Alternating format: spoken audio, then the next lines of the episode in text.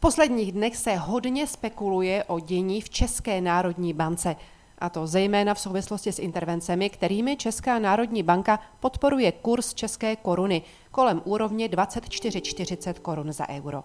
Koruna díky tomu uměle sílí, přičemž bez intervencí by naopak k euru slábla.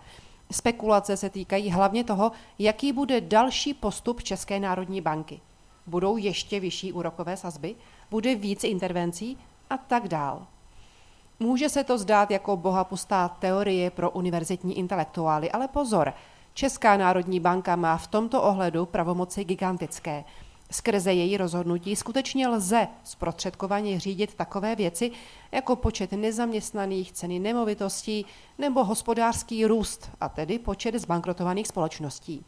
Centrální banka má skrze svou měnovou politiku, o které bankovní rada rozhoduje, mnohem větší, opravdu mnohem větší sílu ovlivnit ekonomiku než vláda. Proto je pro naše ekonomické životy a podnikatelská rozhodnutí tak praktické pochopit, co nás konkrétně čeká a na co se vlastně připravit. Jenomže tady právě začíná onen informační chaos.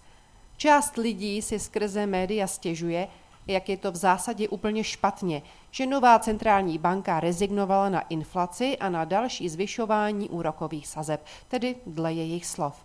A jiná část lidí se zase rozvášňuje, jak byla špatná politika staré centrální banky, která šla tvrdě proti inflaci a velmi razantně zvyšovala úrokové sazby. A čert, aby se v tom potom vyznal. Pro všechny stížnosti v tom pak úplně zaniká, s čím tedy vlastně máme počítat, na co se má podnik připravit, zda si má vzít živnostník úvěr teď nebo později, zda prodat nebo koupit nemovitost a tak dál. Takže objektivně vzato, jestli se snažit krotit vysokou inflaci extrémně vysokými úrokovými sazbami, anebo mírně silnější korunou, no, v tuto chvíli lze jen konstatovat, každý extrém je špatně. Extrémní bylo, když po několik let centrální banka intervenovala proti české koruně. Tím v podstatě, jako vedlejší produkt, mírně navyšovala množství peněz v oběhu a tím zakládala kořeny k dnešní inflaci. Extrémní bylo, když centrální banka držela úrokové sazby v podstatě na nule. Extrémní bylo, když je zvýšila během chvilky na 7% ale jistě, dodejme k tomu, že extrémní je i inflace. Takže když to tak vezmu kolem a kolem, o trochu silnější koruna, co by jeden z nástrojů boje proti inflaci, nakonec patří mezi počiny spíš méně extrémní.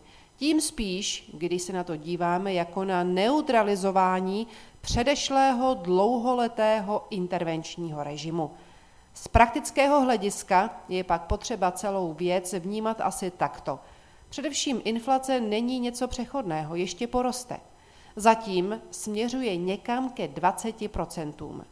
Jestli se zastaví, o tom rozhodnou další události, třeba to, jak to bude s plynem.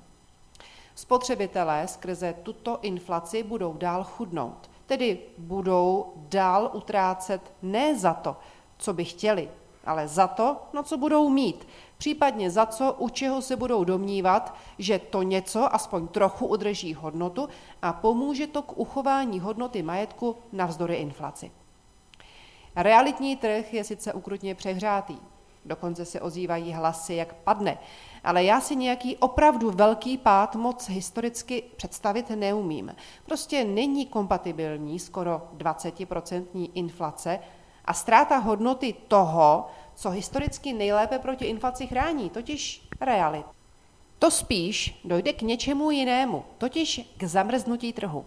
Nebude se prodávat, nebude se kupovat, lidé nebudou mít na hypotéky, mnozí se dostanou do úpadku, ale jejich propadlé nemovitosti si mezi sebou i hned rozeberou spekulanti. Pokles cen možná nastane, ale že by došlo k propadu cen nemovitostí o desítky procent, jak se někdy straší, to je při stávajícím nastavení politiky centrální banky těžké představit si.